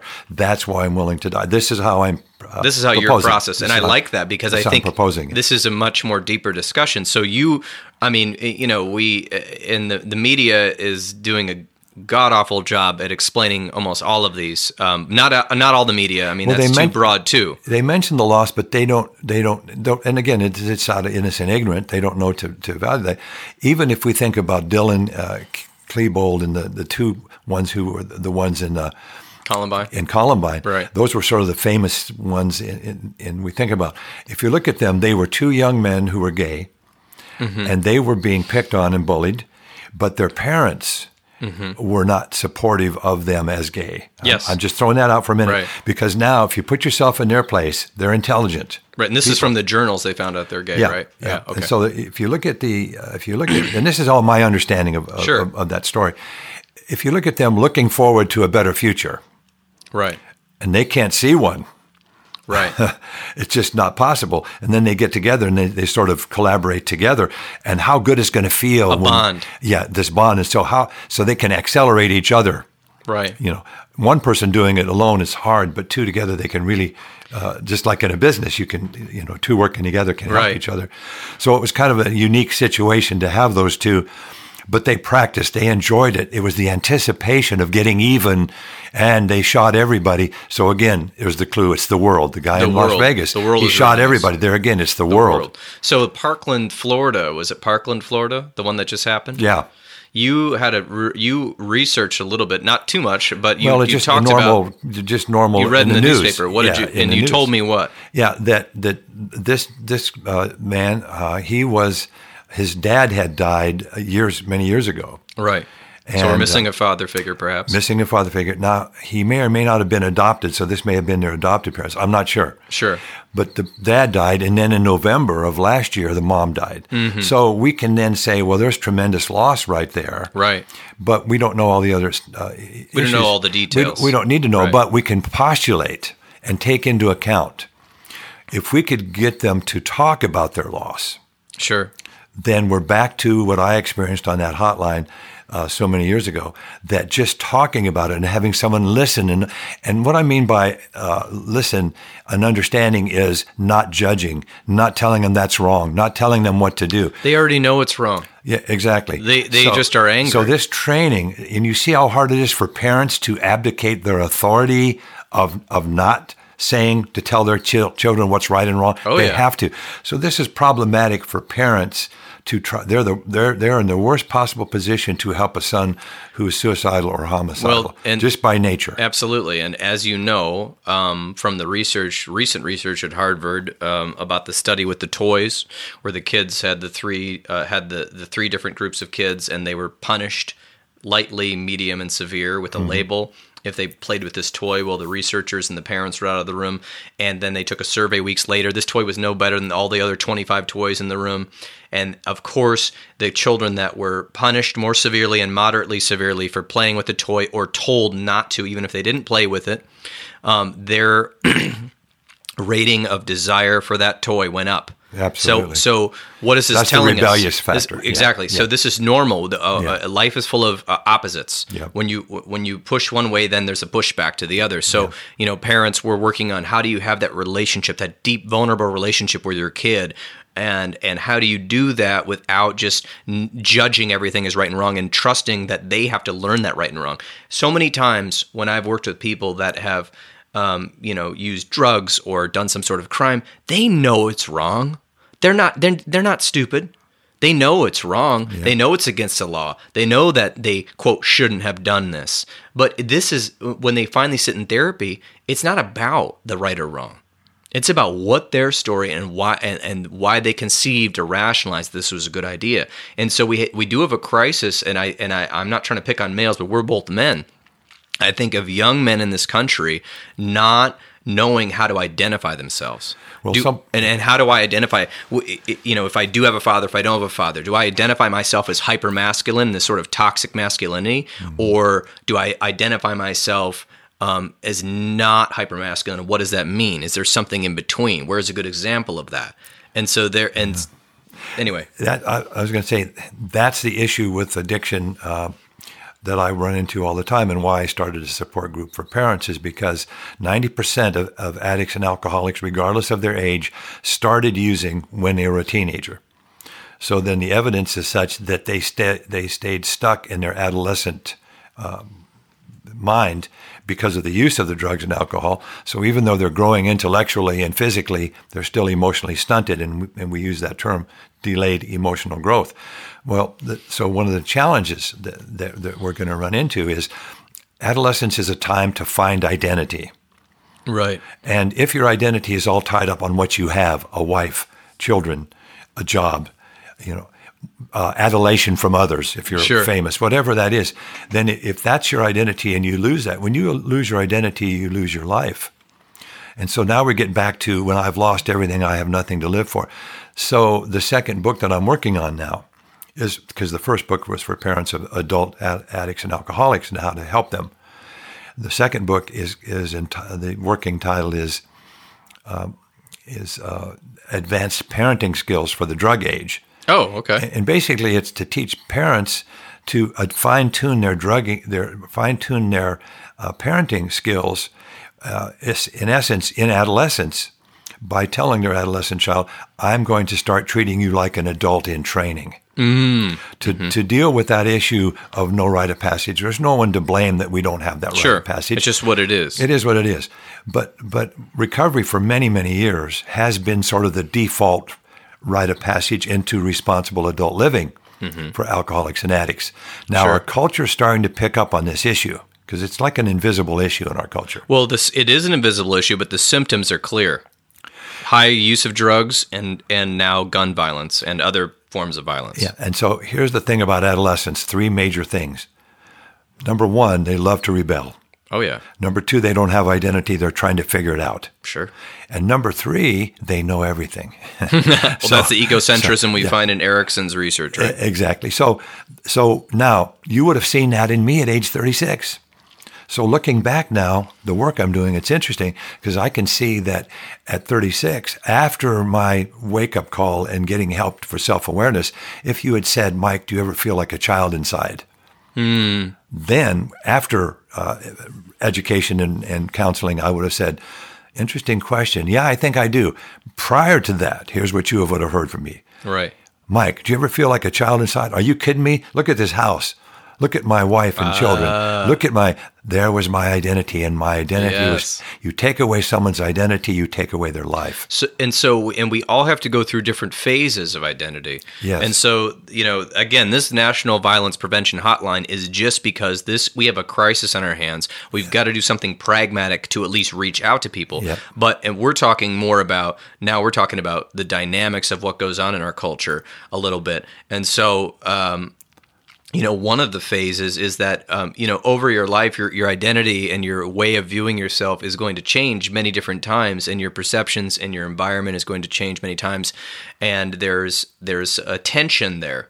Um, especially because um, uh, even though change is inevitable and all life is full of change change is scary and it's it's strange and we and, and, and we're not we're we're I don't know. I don't think we love it usually, U- unless we need to change we feel that momentum to change. But there's there's a resistance to change, and so especially emotionally, um, you know, emotions especially uh, are not a hot topic in in the male uh, cult, uh, part of our culture. Emo- emotions are not are not a thing we're socialized to really care too much about, um, uh, and so essentially uh, we you know we take those out in other ways and and it's not just the males. Again i'm not trying to pick on males but there's a lot of a lot of people that are com- committing max mass acts of violence that are male.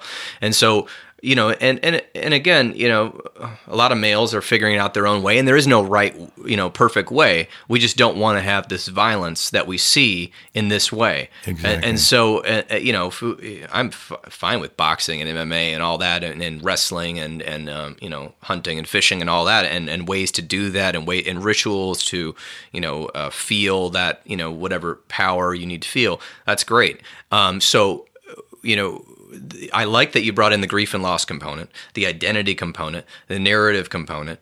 I've talked a little bit about the stress component of it all. Um, and so we're hoping to um, get mobilization for this hotline to make it a reality and to you know train the counselors especially to be able to have empathy um, to validate the anger to validate the, even the plans Yeah.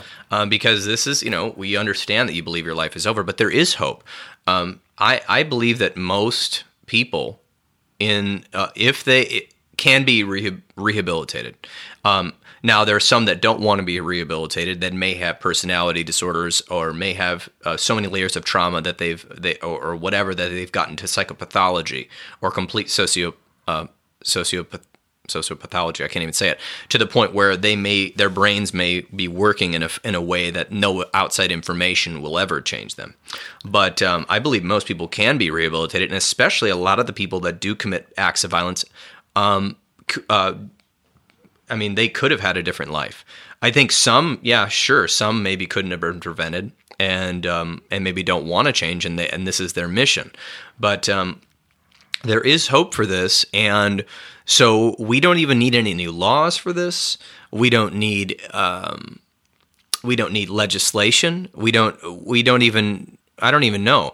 Um, I'm hoping to tie this to a SAMHSA grant and already utilize the National Suicide Helpline has centers all over the U.S. working for them and connected to different counties and already have relationships with different sheriff departments all over the U.S. and different hospitals. So if they had a department in each one of those for the violent calls and a different hotline, uh, I think that we could really make some headway because the infrastructure is already there, Mike. They're we just need the training and we need the money. They're an ideal. They are an ideal model, and uh, to to build upon. Absolutely. Right. And so, I mean, furthermore, I mean, we're not really a country of prevention. I mean, look at our healthcare. We won't even get into that. But I mean, we could eventually, like, I like the anger education um, because anger is something it's easy to identify. Stress is easy, easy to identify, anger is easy to identify.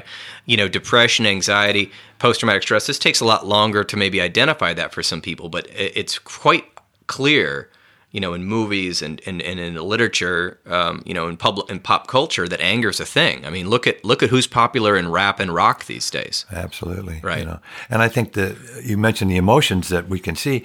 Loss doesn't get much press. Loss, the, the the emotion of grief, is is a painful uh, painful feeling, and and so a lot of uh, of uh, counseling is grief work where people resolve their grief, then they Sure. can move on, And so, they can live. They can have a new narrative. They can- Exactly, their but- identity will change because somebody's it, gone. But it sounds Right. so passive when you think of grief. A per, when a person's in grief and they're Right. you see them, you see like their head down on a couch, sitting there or laying in bed. They're depressed. They can't get out of bed. That's sort of our visual of grief.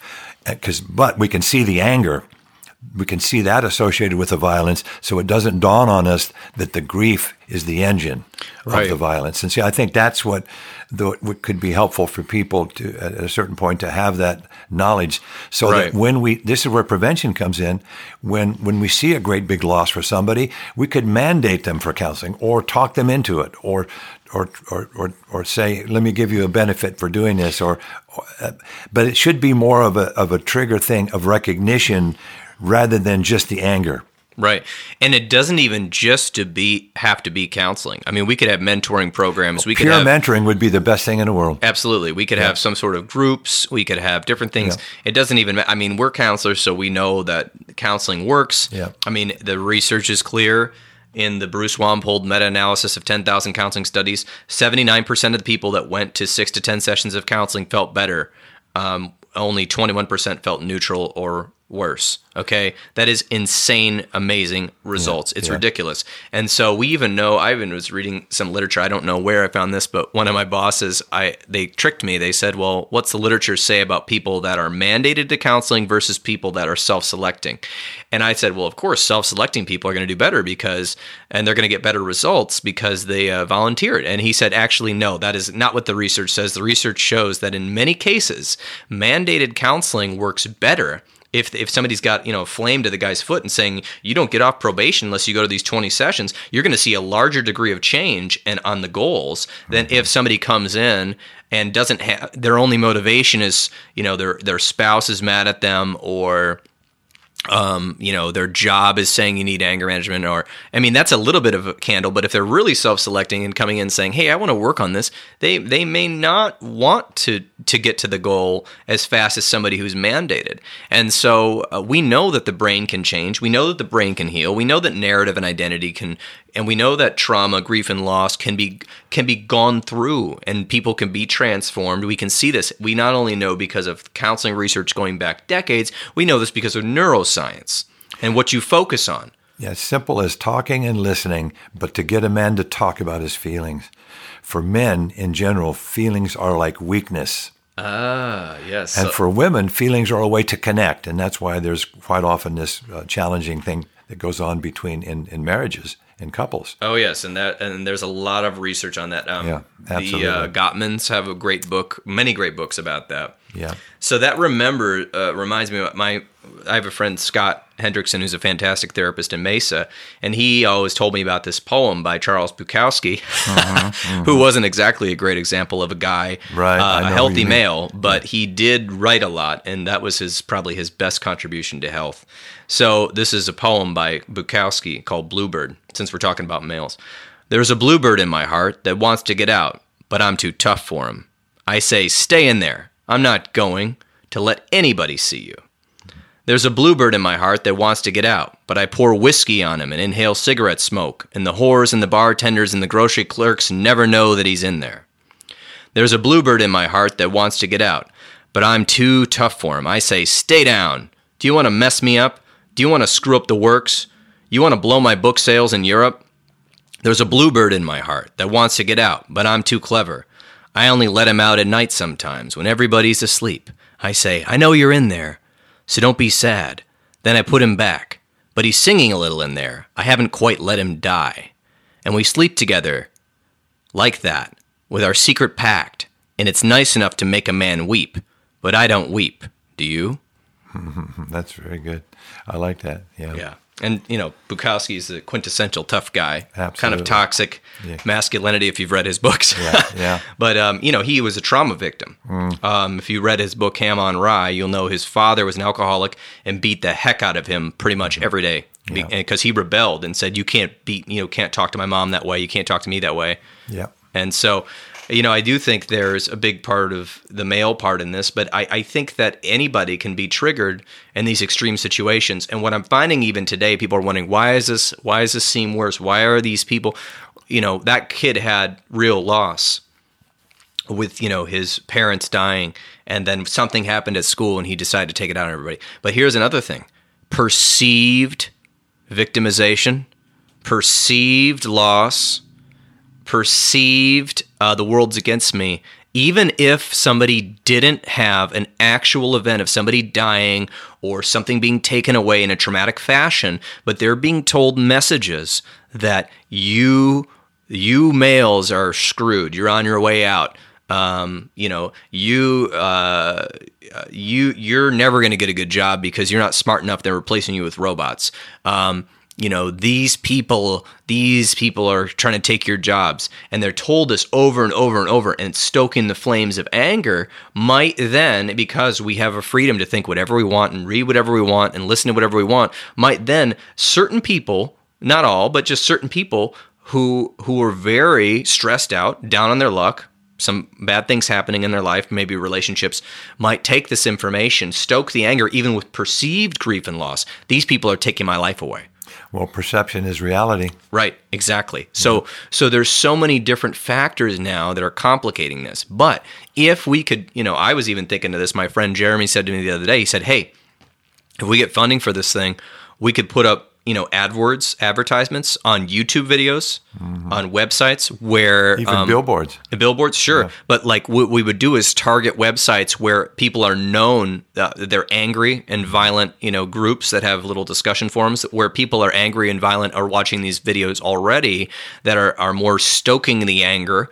We could advertise, hey do you need help? Do you feel like your anger is getting out of control? Do you feel like you're making violent plans? There's hope for you. Yeah. And so yeah. trying to reach out to these people that are on the edges of society, not having successes, um, they're not, you know, uh, like besides this Vegas shooter, most of the people that are, you know, having these shootings and, and, and different violent acts, they're not exactly doing that great you know they're they're having you know lots of interpersonal problems or financial problems or other issues and therefore the stress is higher and then they're not getting the help. They're not self selecting to come in to counseling or go to a group or a mentor or whatever. And then we're getting this burst. And the burst is affecting our communities, it's affecting our schools, it's affecting our kids. I mean, our culture is starting to wake up to this. It is. Last year, a book was written uh, by a United States Senator from Nebraska called mm-hmm. The Vanishing American Adult.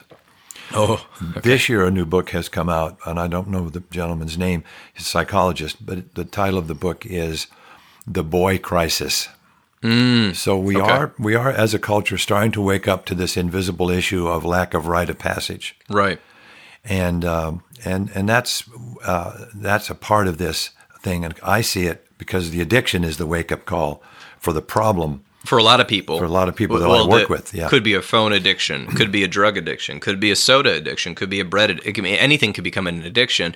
We you get into it more when people are on drugs and they're endangering their lives and their families, right? Yeah, yeah. That's but but it's a wake up call and and it's it's not just stop using drugs. It's like, man, I I've got to learn how to live in this life as a responsible adult without drugs and alcohol. Right. So that's a that's a piece to it that uh, that's hard for us to see. Yeah, the drugs and alcohol are just the symptom. Yes. What's underneath and what's in your story is more important. So I think we're kind of getting a good grasp on this. Again, this is just the beginning. Mike and I would love to have more prevention in schools and prisons. Um, it, you know, advertising in movies, whatever we can do to mobilize to be able to help men and women uh, in our country and elsewhere see that you actual violence is not an answer to your problem. Yeah. And and it's just begetting more violence and more problems and more fear. Um, you know, this this is a personal thing. I took my nephew who's 9 to a basketball game about 2 months ago. A college basketball game cuz you know, he was excited and I wanted to take him. And he said to me after the game, where all thousands of people are filing out of this Big Ten stadium, and he said to me, Uncle Paul, um, are are people going to shoot people? Hmm. Hmm. And I said, I said, well, what makes you think they would do that? He said, I don't know. There's just a lot of people, and and and you know, I've heard about people shooting people when they're in a big group. I don't know if he said big. He's quite articulate. He mm-hmm. reads a lot of books at the you know seventh grade level and he's like nine but you know in, in a big group they could shoot us and i said mm-hmm. you know you don't don't worry about that mm-hmm. what You know, that's okay. We're all here to play, watch a basketball game. We're all just getting along. Sign of our just a lot of people. And you know, I would have never asked that question Yeah. 18 years ago It's a sign of our before. Columbine. I would have never asked that question. I thought, you know, okay, I've heard of people shooting people at the post office. Um, I don't want to work there, you know, or you know, uh, domestic violence. I'd never heard of this of this stuff, and so my nephew's nine years old, having to ask me, "Are we safe to walk down the street?" Because there's a lot of people here. That that is one of the things I think driving me. Yeah. Not that you know me or you can and can eradicate this, but to to help our culture in a way start taking responsibility, both the elder males and the elder females in our country. Hey, everyone who's retired, you need something to do, mentor somebody. Mm-hmm. You know what? Golf is great for a while, but it gets old. And and we we need the elders of our country to start thinking about the trees they're planting that they won't have the shade under. And that and in a lot of ways, you know, those human relationships. It's not just you building a fund and building a building for science or building a building or whatever money you're donating for a plaque get involved in your community, mentor a young boy or girl who's struggling. Because we can't just reduce it to mental illness. This is their narrative, this is their story, and this is their country too. And so they're right there. If people are like, well, this is helpless, I don't know what to do. I don't know what, what can I do?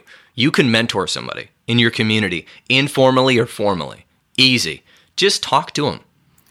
You know what I would like to see uh, as far as a grassroots thing Sure. is eventually some form of universal service at age 18 for two years, like they have over in uh, in uh, Israel? Israel. And what happens there is that would then be a big chunk of the rite of passage thing that's missing, Absolutely. where, where where young people could get some self esteem by doing projects oh, sure. together. They'd learn how to work together. They'd learn discipline by getting up in the morning, and that would give them a foundation upon which to build uh, adulthood. You cannot build a foundation of adulthood on on on uh, adolescence. Adolescence is a time to build the foundation for adulthood that Right. you will then use. Your ego. Yeah. So, but if you if you don't do that, if you just remain that same adolescent through the years and you get older till age eighteen, there is no foundation, and yet our culture thinks there is one. No, there's not. There is not Just really because you have a driver's license and, Yeah. and you have a bank account and, so- a credit card. And, and I think to me that's what I work with all the day, all the time. I continually help parents understand the limitations of their present good parenting in this drug age that we live in. And so that's a piece of this of this issue as well.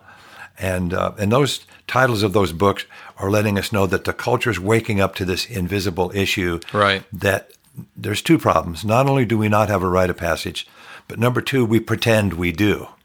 oh, sure we do. Although- Although, if you talk to an expert, no one will be able to tell you what it is. Sure. And so, so there's a challenge of sort of a blind, a, a cultural blind spot, and so there's no one to blame for that. No, yeah, we're not blaming anybody. there's nobody We're- to we just for that. live here. we're just trying to react But, and respond. but so this is my theory behind the whole thing: is 120 years ago, 90% of the population lived in farming communities. So we had the grocer, the neighbor, uh, the teacher who had time and opportunity and permission to interact with your child and be like an elder. Sure. and impart a, a life coaching skill. Uh, excuse me, uh, uh, an adult, adult living skills. an adult or- living and, and uh, coping skill. Sure. And and so that was we gradually lost that when we industrialized. So I think that's what the uh, sort part of the of genesis history. of this history that has changed so much over the years. Right. And so, and there's, and we could, you know, keep going about the individualization and all this stuff. But I think, I think what we're trying to do is let's start with the most pragmatic, basic thing a hotline for people that are already there. Yep. then prevention.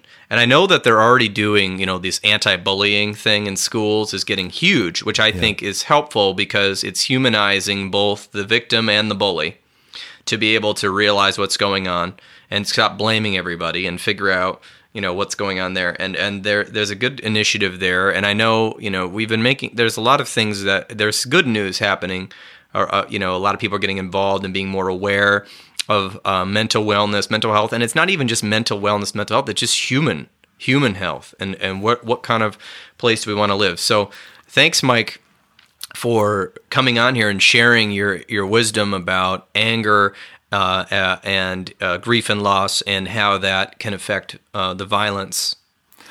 Thank you. Yeah, thanks for having me. And I would just say one thing to to anyone who's in a family listening here: if you if you are open to going and seeing a counselor for your own loss and grief issues that go all the way back to childhood, we all have them. Sure. And just go see a counselor who knows about this subject and do a checkup with them. Uh, that brings a wonderful gift to everyone else in the family.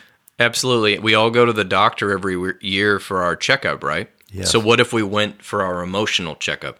Yeah, and just there's no shame in this. We are all human. We all have problems. We all have our our our problems that happened years ago. We all we all have grief and loss. We all know people. We've all have unresolved probably issues with different friendships and relationships. And if you spend even a little bit of time on them, they can clear up and stop causing you these pain, this symptoms, this this uh, this uh, need to dissociate or deny or whatever it is. Your life can get better, and it's it's a proven fact. And it, it happened. This was going on way before counseling and psychology was even invented. Okay. I mean, we can even talk about the way the Jewish people used to deal with the body of somebody that died. And some still do in some cultures. They would take the family when somebody died, they would lay the body there for seven days. You're in the house, crying, weeping, anger, bargaining with God, screaming, accepting, going through the cycle again and again. And everyone from your community would come and bring you food. They'd come and they'd come and coach you until vi- eventually you were just exhausted, and, and it helped you accept the loss. completing the completing the grief work that needed to be done to resolve. So we use the term resolve your grief, Right. grief resolution, and our culture doesn't even recognize the need for that. So you weren't carrying the pain around. Yep. And and and you know this isn't a, a foolproof thing, but the point is, is it's a lot better than not doing anything. Yeah. And and so counseling and psychology have taken the roles in our um, modern culture with a bunch of different cultures mixed in because there isn't one dominant culture, and I believe psychology is filling in a lot of the gaps of a lot of um, village elders and healers and um, you know different things. So um, you know that's where we're at, I think. But I, I definitely also echo Mike. If you feel uh, you know, find a good counselor, find somebody who's reputable in your community and who you feel gets you, and even just go for four to six sessions.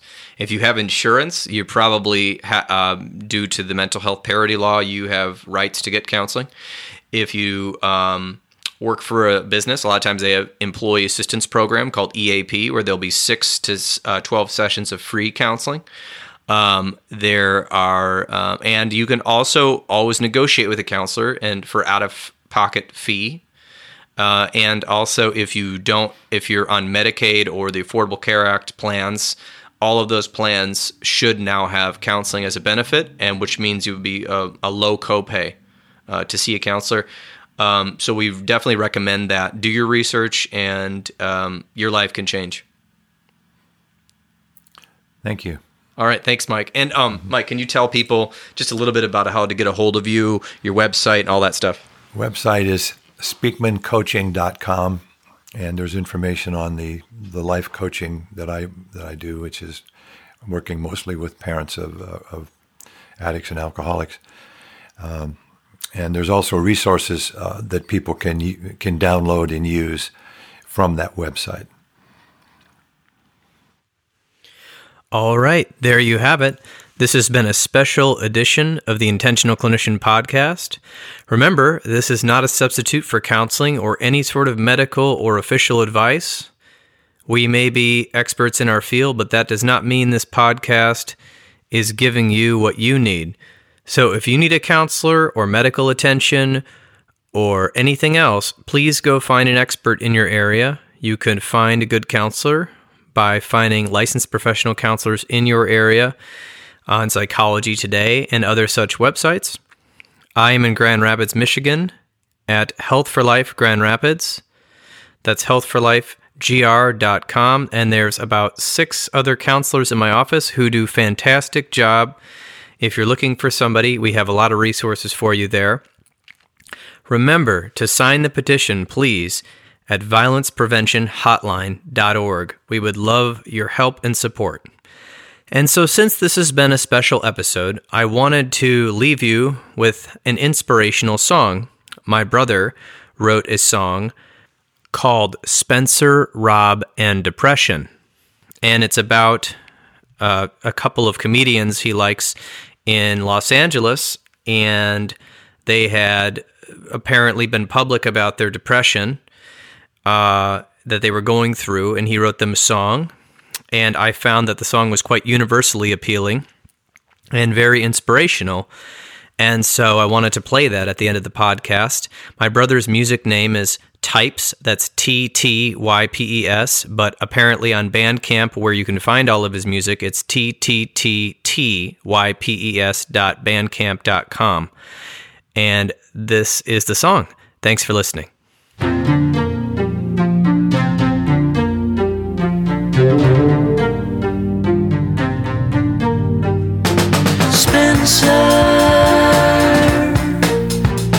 Depression is lying to you.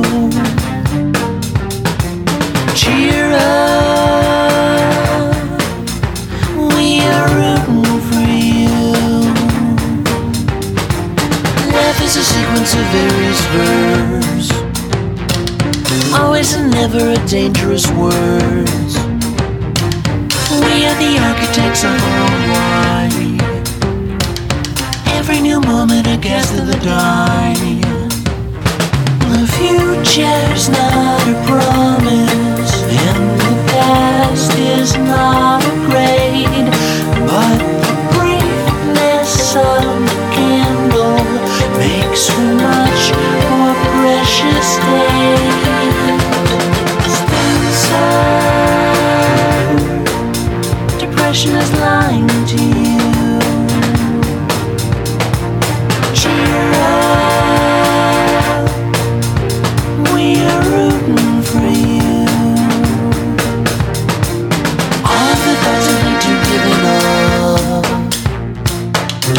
Seductive because you know you.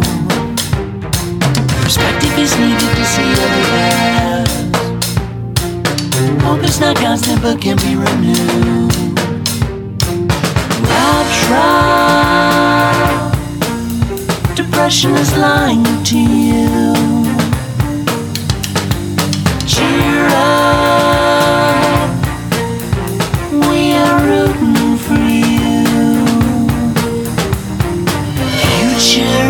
Is chaotic, and there's always gamma rays. But the briefness of a candle makes for much more precious days.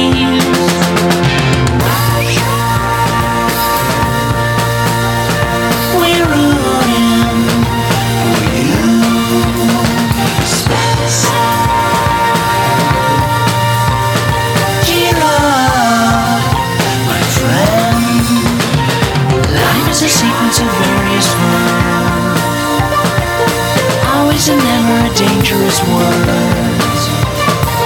We are the architects of our own life.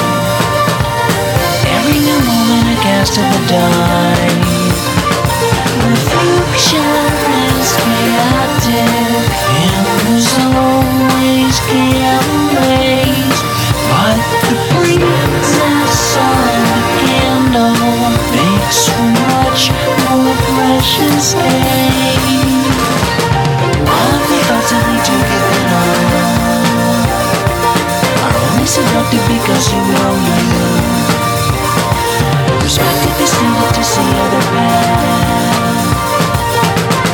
Hope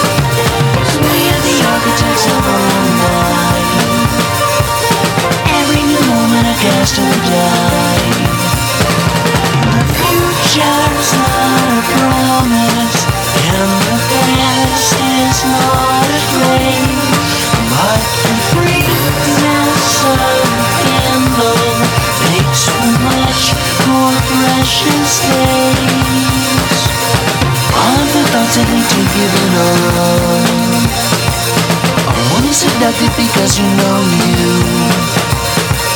Perspective is needed to see other path. Hope is not constant but can be renewed.